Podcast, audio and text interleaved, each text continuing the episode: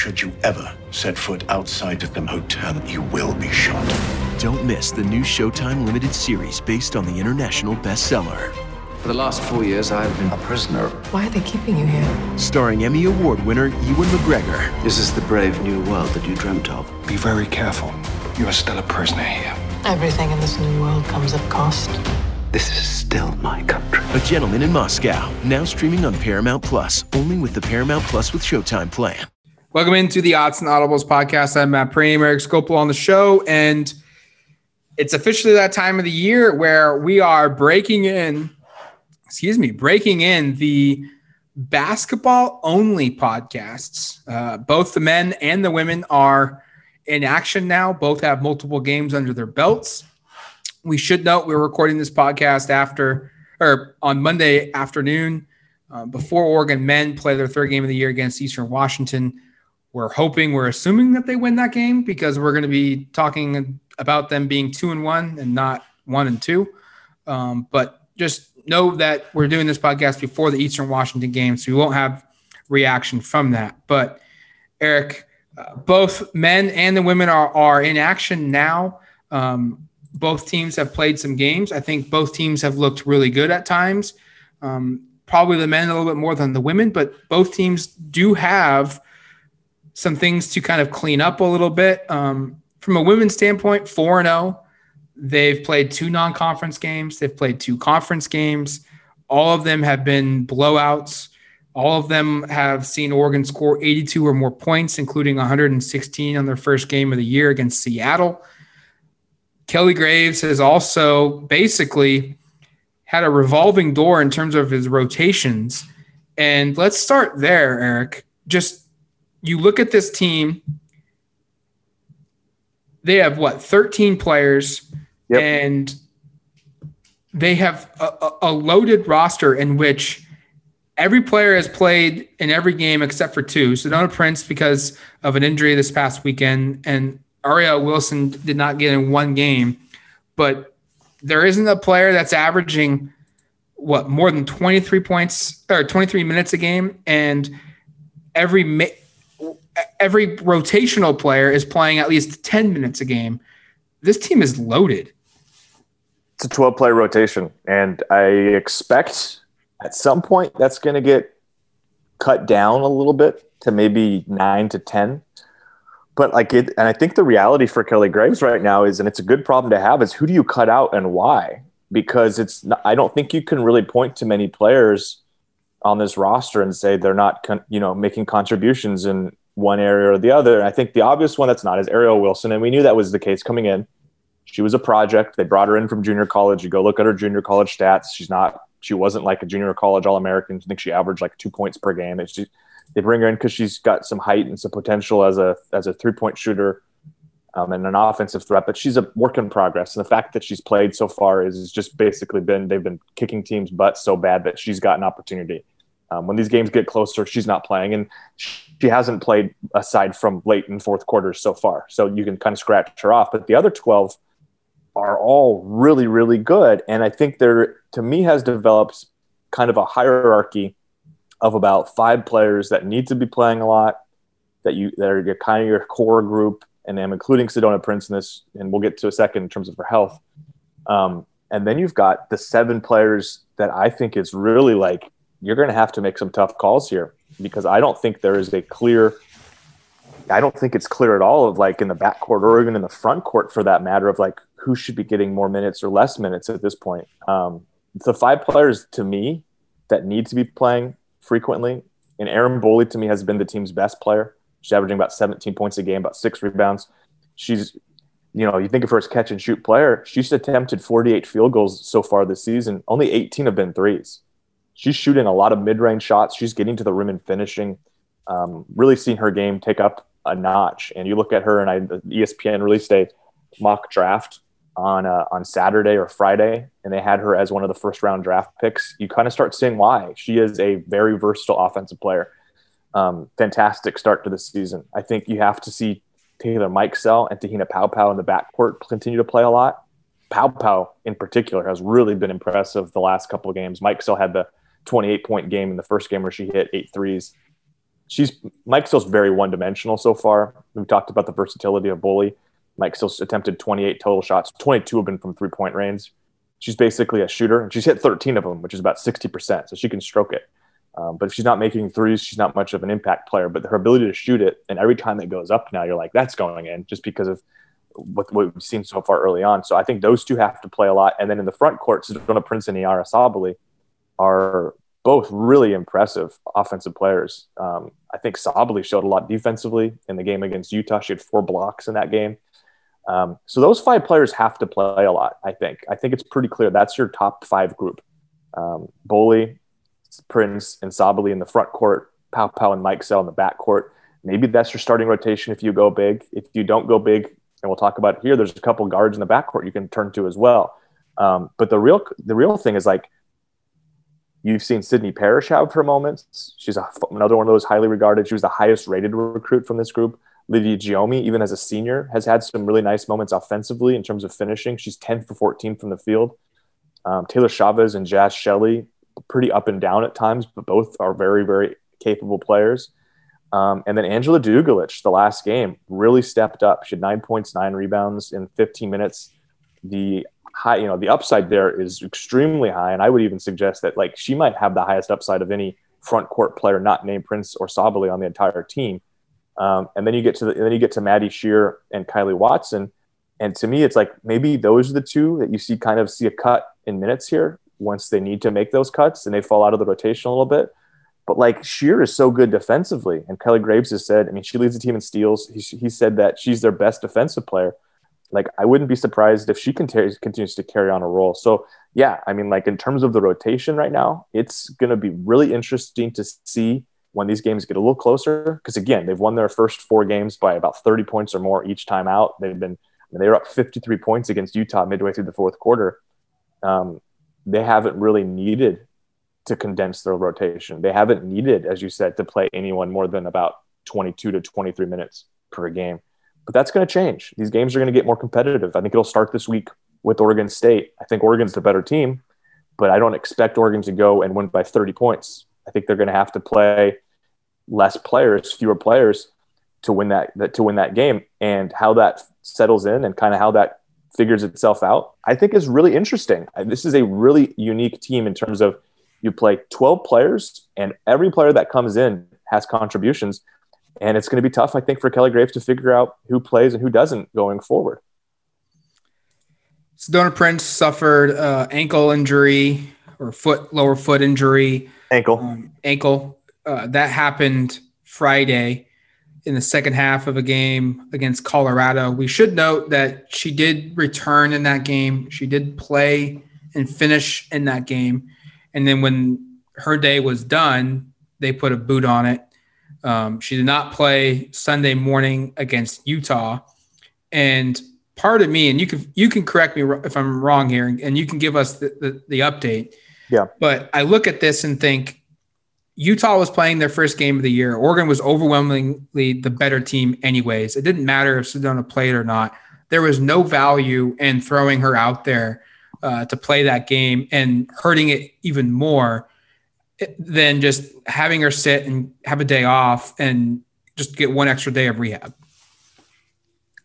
I lean towards that probably being the more likely scenario. I'll read you what Kelly Graves' quote was. He said, To be honest with you, and this was me asking him specifically about the Oregon State game, which is on Sunday in Corvallis, big time early season matchup.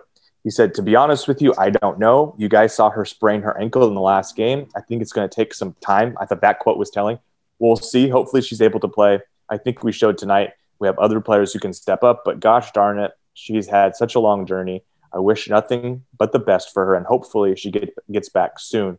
So, I mean, part of me agrees with you, Matt, in terms of like there was, well, certainly I agree with the concept of like there's no reason or real benefit of playing Sedona Prince against Utah. They're going to win that game going away.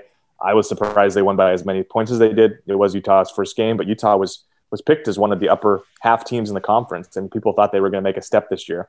Clearly, that's not the case, or at least it wasn't in their first game. Um, my my guess is like I think it's probably legit like 50-50 she plays against Oregon State. I'd expect her back the following weekend when they travel um, or excuse me, when they host the Washington schools. Um, but like, I think I, I, I don't have a, I don't know if it's a guarantee she plays against Oregon State based upon he thinks it's going to take some time comment. Um, Matt, Matt is right. She came back in the game with the ankle injury against Colorado, but he subbed her out after probably 45 seconds to a minute.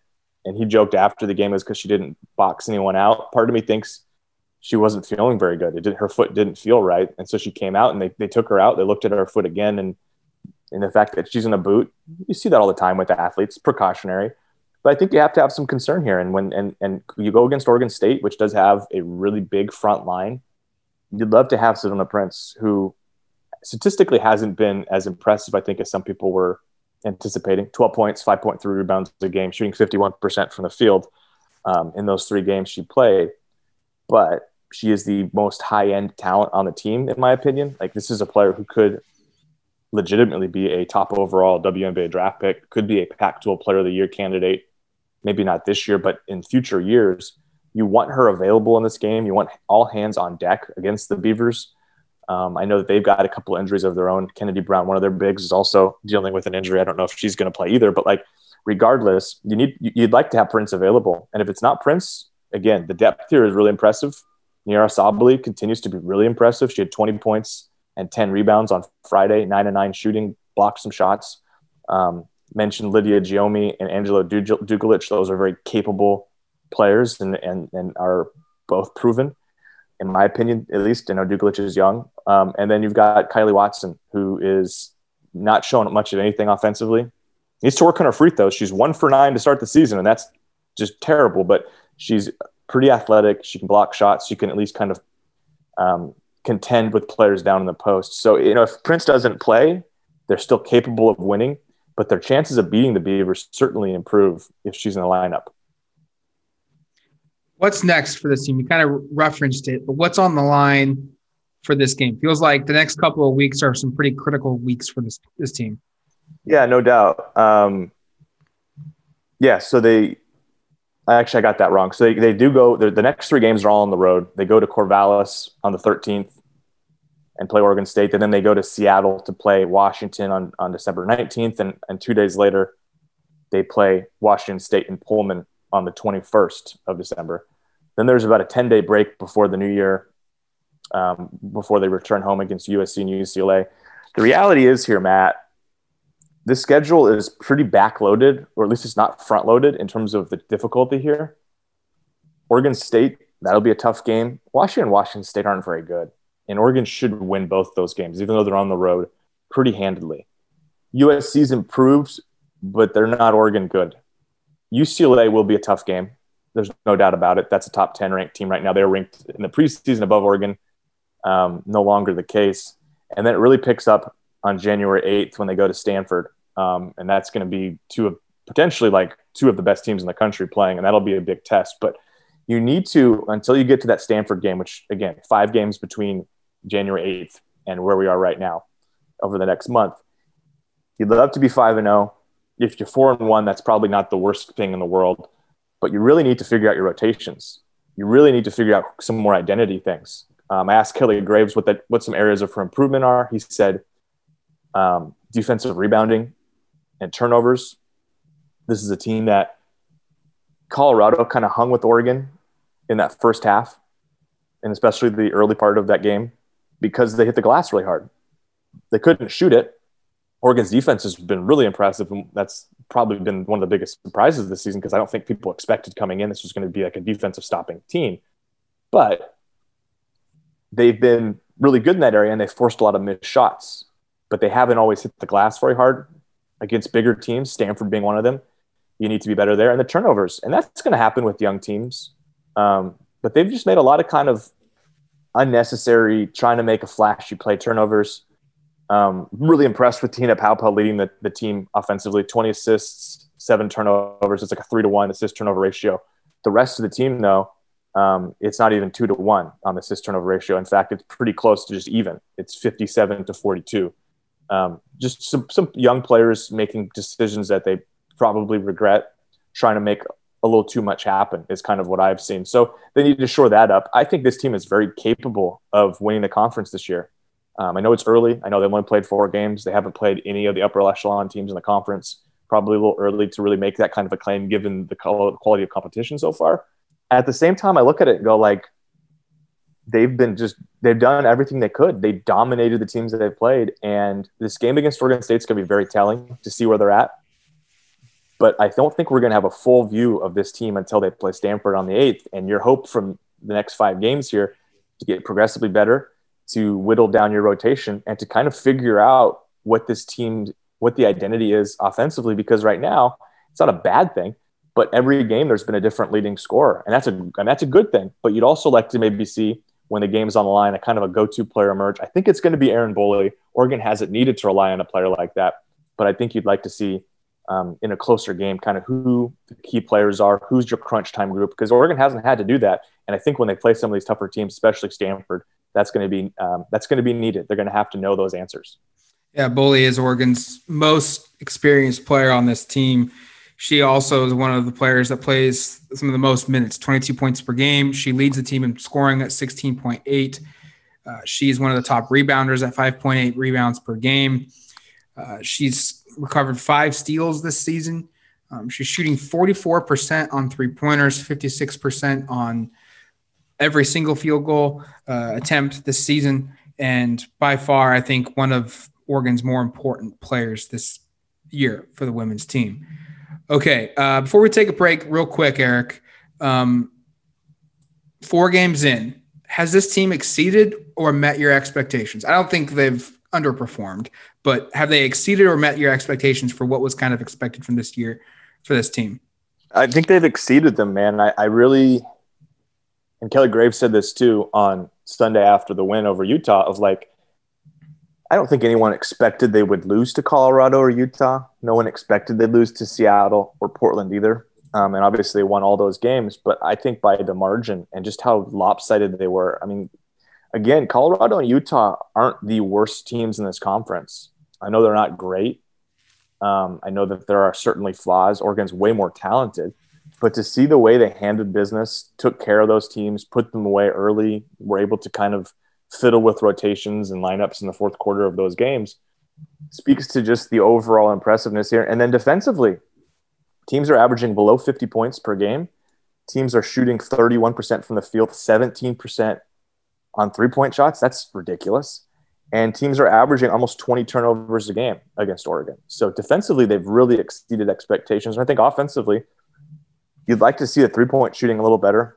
Kelly Graves said coming into the season this was going to be his best three point shooting team. Well, last couple years they've shot over 40%. I think they've shot over 40%, and it's pretty ridiculous from three each of the last five seasons. Right now they're shooting 35% from three, and only about four players are above 40% that qualify. Um, and that's Boley, Mike Sell, Te-Hina Paopao, um, and Maddie Scherr. So you'd like to see some of these other shooters step up. We know Taylor Chavez and Jaz Shelley were two of Chavez led the conference in three point percentage last year. She's only one for four this year. Jaz Shelley's one for 11. She started 0 for 10, hit her first one on Sunday.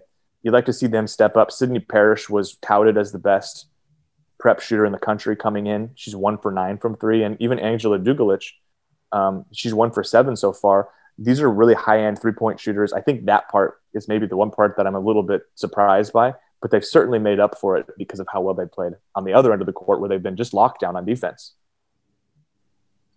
It's going to do it for this half of the show. We're going to take a quick break, come back, and we'll break down the men's two game start and what's coming to go the rest of the way for, for the men.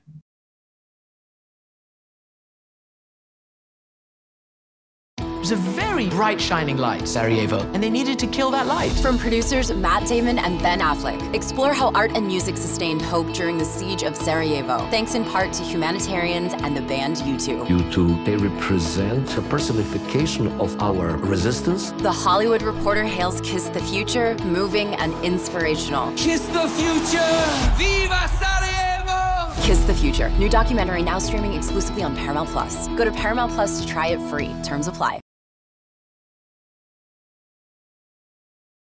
All right, welcome back to the Odds and Audibles podcast. I'm Matt Pramer, Skopil on the show. With me, we recapped things for the men for the women's side, and now let's turn the page and look to the men. Uh, they are one and one on the season.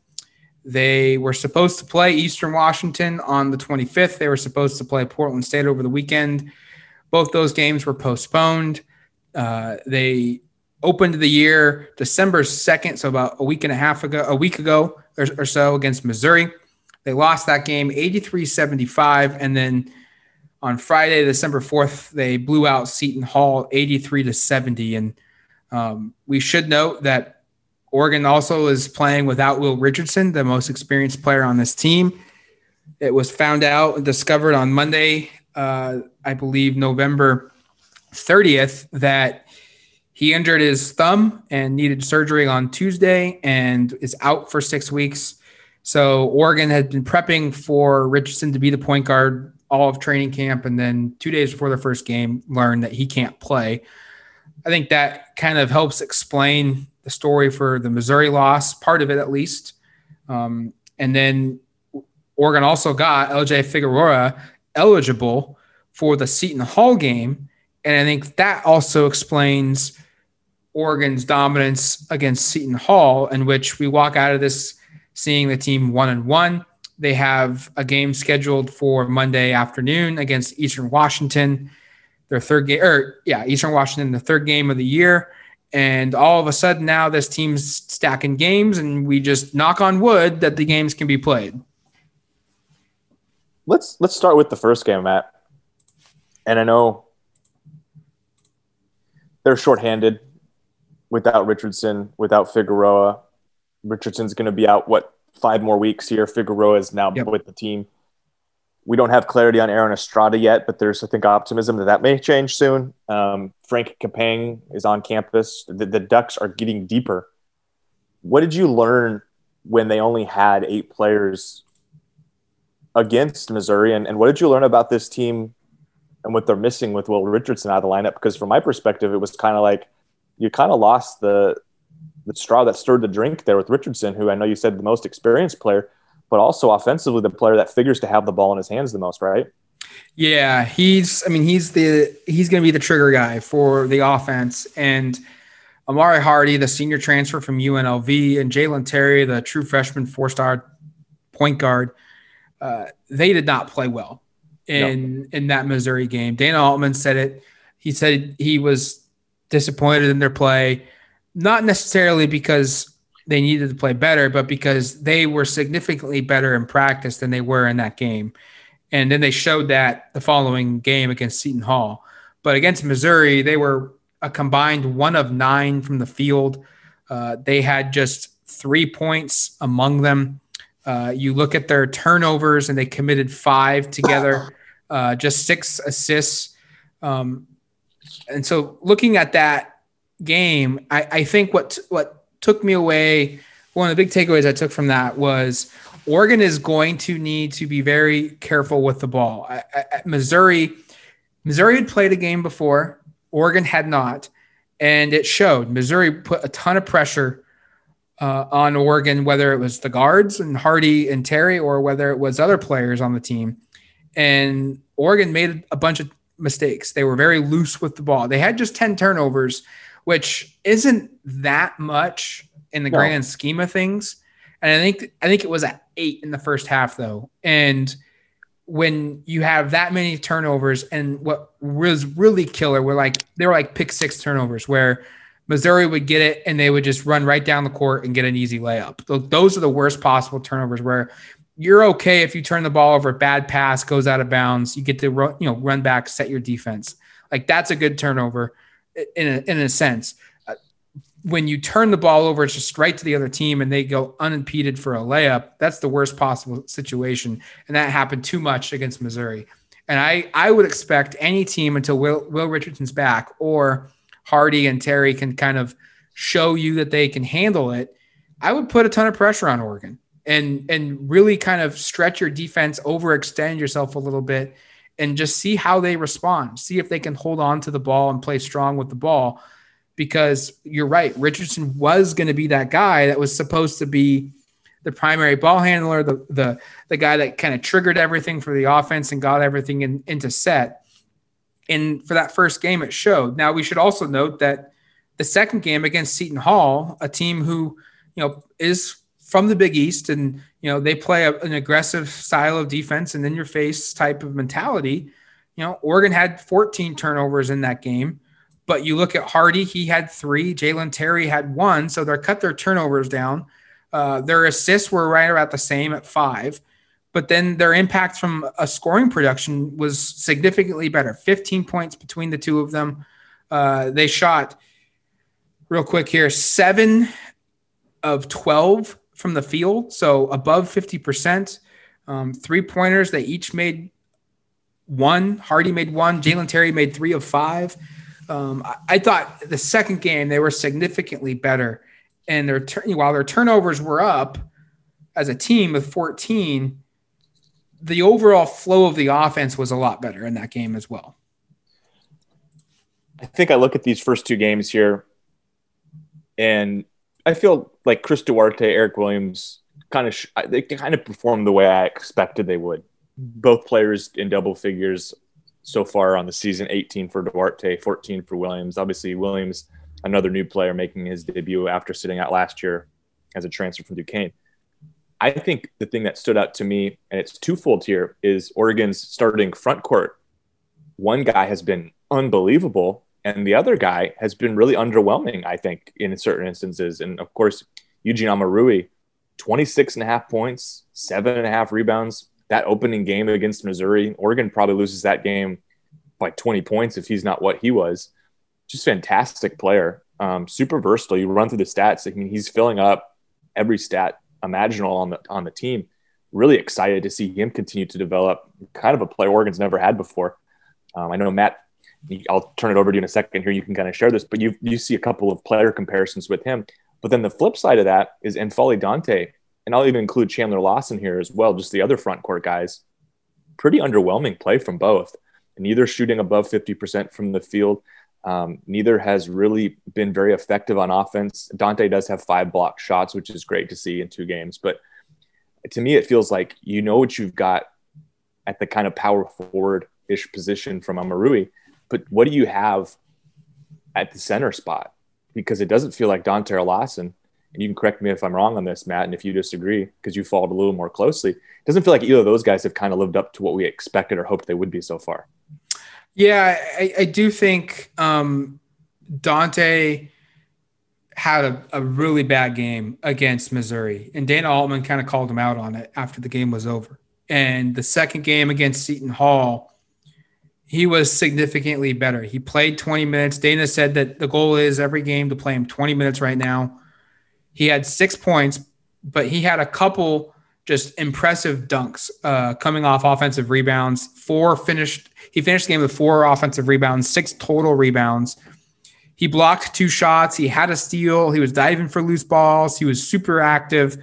He was much more engaged. And I think the the Seton Hall performance, if you get that out of him and maybe a little bit more production scoring the ball, you're in a really good place. If the game against Missouri shows up and continues to be a trend, you're really concerned uh, about what you can get out of N'Faly Dante this season. Um, Chandler Lawson, I, I look at him and think this is steady Eddie. Like Lawson's going to give you five or six rebounds a game. He's going to give you four or five points a game. He's not going to really turn the ball over. He's not really going to block shots. Um, he's offensively, you know, he's not going to be a, a three point shooter for you. Uh, but he's going to be solid. And I think you know that, hey, we can get 20 good minutes out of him. And that's where we're at. And I think, I think for, I'm not as concerned about Lawson than I am with the up and down play of N'Faly Dante. I, I, think Lawson will get better. Um, I do think we'll see him play uh, a little bit more and, and play a little bit better than we have uh, the first two games of the year. But I think Dante is the key. He's the wild card. He's the secret sauce, secret weapon, whatever you want to call it. If Oregon can get him playing like he did against Seton Hall over the course of the season, this program elevates itself tremendously because he is 6'11, he's 250 pounds, and he can dominate the glass offensively and defensively, and he can protect the paint and be that anchor in the middle. that, you know, this team last season didn't really have that shot blocker on the team. And he could turn himself into that type of player, but it's can he be engaged enough to get there? I mean, he's got five blocks in two games already. That's um, good. That's a really good number. And he's got four steals in two games already. So I look at this and think he is getting engaged. He he only has four fouls through two games, so you don't have foul problems either. But it's just go if you just watch the highlights or watch the film again of the first game and the second game and watch his just body and his body language and the energy he has they're night and day and you have to prevent game one from showing up and you have to create scenarios where game two is what you get every night because when he's engaged and when he's going this team is a lot better. But when he's not a big hole all of a sudden shows up. Now how concerned am i with this group? Um, i'm more concerned right now than about the richardson injury than i am about getting enough out of dante and getting enough out of lawson. Um, i don't think Franck Kepnang is going to be a guy that you can really count on for more than 10 minutes a game if he even plays this season. Um, I just think he's he's behind. He's he's entering a season with no off season, COVID. He's younger than than every other guy on the team. Similar to Dante's situation last year. I think it's probably best for him to redshirt, but if you can get him in for a couple games, get him in. So I look at Dante and Lawson being kind of your two primary big guys. And I think we're also going to see that in crunch time, neither of those guys will be on the floor because I think best the best lineup Oregon can throw out there is this like super it's they're they're not small but they're not tall. Eugene like Omoruyi at center. Um, you you you put Eric Williams at power forward. You have LJ Figueroa at small forward. You have Chris Duarte at point guard. And until Will Richardson gets back, you either have Hardy or Terry out there, but then eventually it'll be Will Richardson and your entire lineup is six five and six six. You don't have anyone smaller, you don't have anyone taller, but your length is tremendous, your athleticism is tremendous, your versatility is unmatched. The Omoruyi thing, I think, has been really interesting Yes. far, and I want to spend a little time talking about him, Matt, because you talk about a crunch time lineup where your biggest guy is is 6'6", 235, but tremendous wingspan. I know a lot of people have kind of used this comparison, but it's a little bit of a Draymond Green crunch time Warriors lineup. And of course, I'm now comparing Oregon's crunch time to the best crunch time lineup in the history of like basketball, at least over the last decade or so. Um, that's not fair, but like he has been far far superior from what I had anticipated, offensively in particular. I mean, he he he really kept Oregon in that game against Missouri. Um, super impressed with what he was able to do there. What, and I just used the Draymond Green, compar- Green comparison. I know you used a different comparison on the site. Kind of who do you see when you see him? Because to me, he's unlike anything Oregon's had um, in a totality of like what his game is. Yeah, like I knew he was going to be good. I was probably the only player or only media member in the preseason media poll to vote him all conference. Um, I didn't vote him first or second team, but I I had him as a you know 11 through 15 player on in the league. Um, he's even exceeding my expectations. 26 and a half points per game. It's two games, but 26 and a half points, seven and a half rebounds, three assists. He does have five turnovers, which is a little bit of a concern. He has two blocks. He's playing almost 35 minutes a game. He's shooting 40% on three pointers. I was not expecting that. He's gotten to the free throw line 13 times. He's made nine of them. That needs to get better. But you can tell when he showed up till now, he has lost a lot of weight.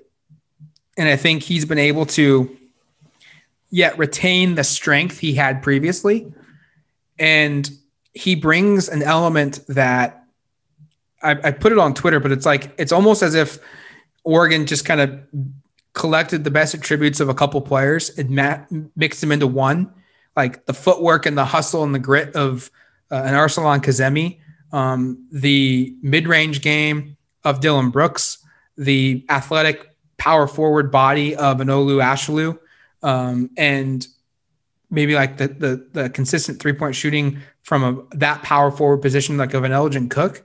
Like he does so many things well that some of the other great guys before him at that position have, have done.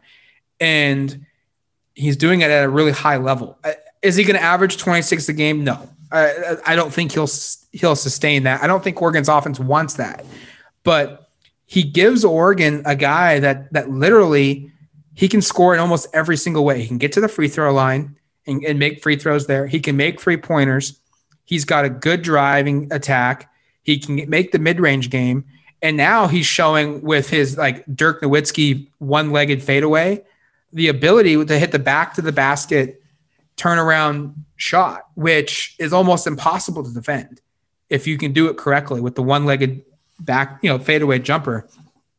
He's been a revelation. And I think in two games, it's safe to say he's the team's best player and he's the team's guy that you're going to look to when you need a big bucket. And through two games, I don't know how teams are going to stop him.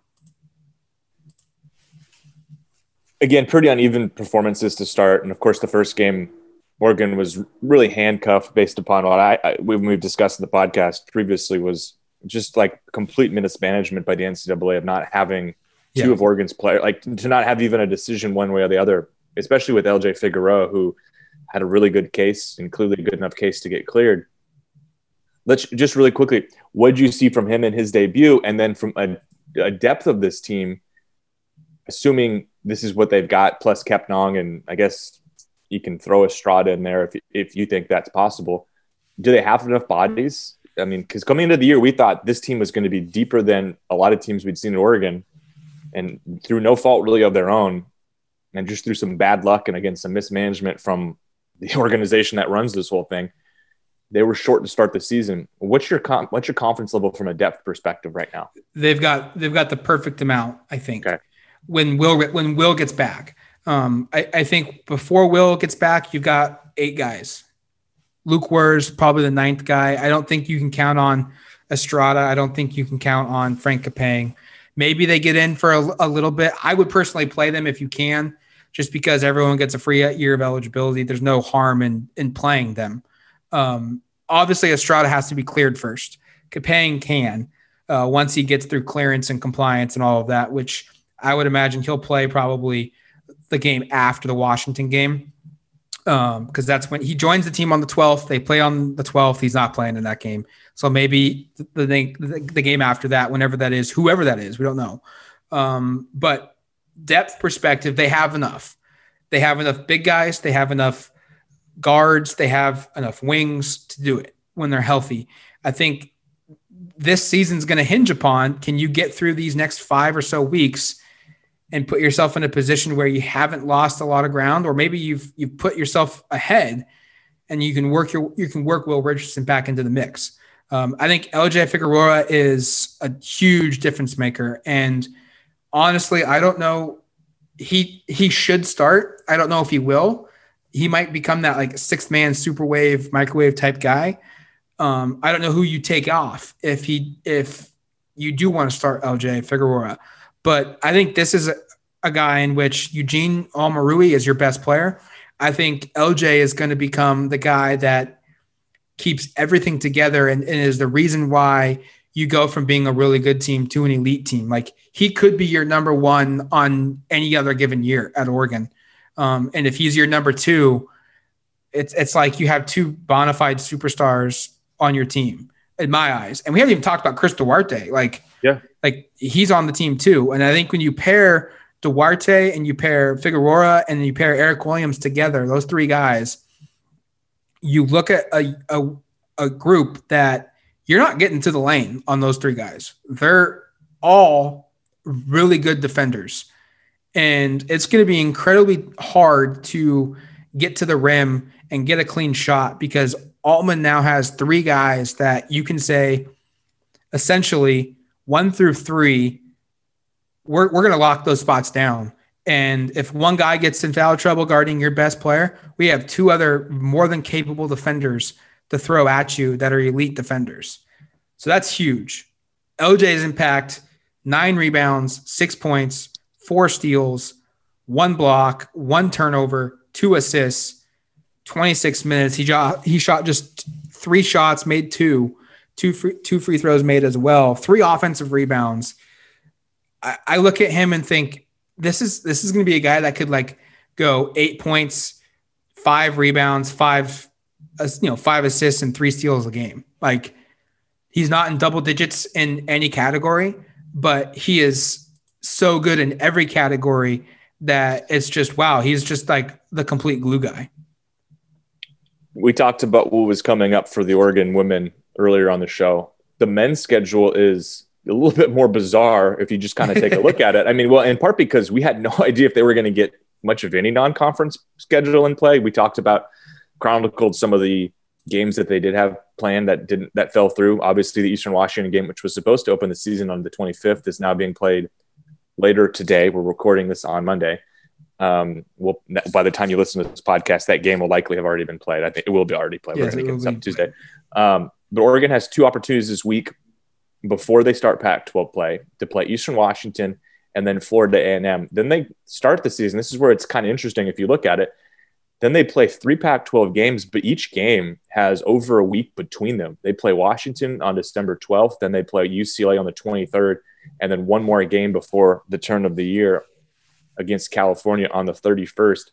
It's a really interesting schedule. It's kind of staggered here where I think Dana Altman and company and this team, obviously, Will Richardson is not coming back through the door anytime soon. That's going to be sometime, um, you know, in, in, in mid to late January at the earliest, probably but I think an opportunity here to learn from each of these games. And as we've seen so far from Washington, I don't know if that, you know, that game's on the road and technically it would be in a, a road game. It's, there's no atmosphere.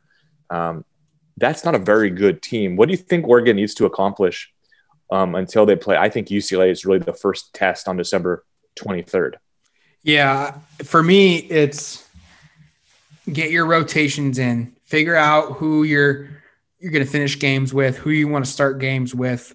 And then, secondly, you need to work on your defense and you need to work on getting Amari Hardy and Jalen Terry as up to speed as humanly possible to run the point and ensure that you may not win games because of their play at the point guard position, but you don't lose games because of their play at the point guard position. Like game manager esque type deal. Like I, I don't think either guy is like Hardy is more of a combo guard who, in limited minutes, uh, can maybe run the point to give the you know the original point guard a, quick breather.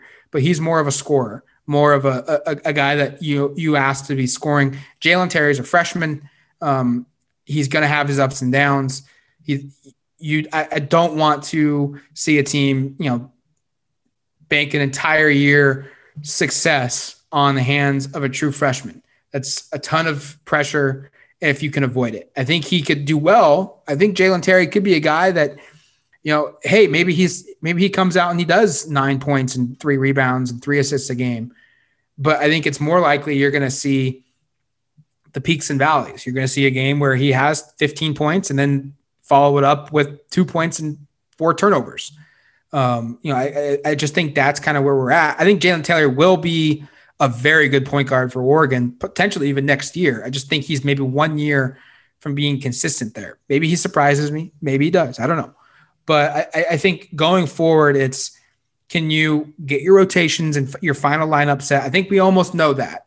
Um, and then can you solidify the point guard spots so that, so that you limit the mistakes there? And then your defense needs to get better. Offensively, I think they're going to be spe- they're going to be special there. They'll be fine. They'll work through it. They'll they'll they'll get better each and every week. If you can be good every night out defensively, this team will have a chance to run through the Pac-12. I mean, I picked them to win the league with healthy, and I still think they can get there without Richardson for six weeks. I think they can come in and and and you know if if they look at this and say, okay, in six weeks' time, it's the Arizona games on January 16th and and January 14th. If let's just assume he doesn't play in those games, if you get him back for the Oregon State game, so you have played two, four, six, eight conference games. I think I realistically think six and two is very likely in that scenario from a conference standpoint. And so in those next 12 conference games following that, can you go 10 and two? That's, I think, re- very realistic as well for this team. And you go 16 and 4, you win the league at 16 and 4 in my eyes. If you drop a couple games and over these next 6 weeks in conference play, it's going to make re- winning the league very difficult. And so it's how how solid can you get at the guard spots and how solid can you get defensively until Will gets back. That's the goal. Offensively, things will figure it out. I think we we know who the go-to scorers are. I think we know who your shutdown defenders are, but will your rotations get better? Will you get better at the trap? Will you get better at the, the matchup zone? That's the things that they need to work on. I guess just last one for you, Matt. Is there any confidence or what's your st- stance on Aaron Estrada getting eligible immediately? I don't think I don't think Duck fans should be so focused on him getting eligible as well. Um, originally, he wanted a red shirt. I personally am even wondering if they even applied for a waiver. Like Dana Altman has, when he's asked about what's the status with LJ, what's the status with with uh, Estrada, he's primarily just talked about LJ, and he was asked about Estrada's a, a couple of days ago, and was like, "Well, his is different. He came here tr- wanting to redshirt anyways, and you know." Should he should he be eligible? Yes.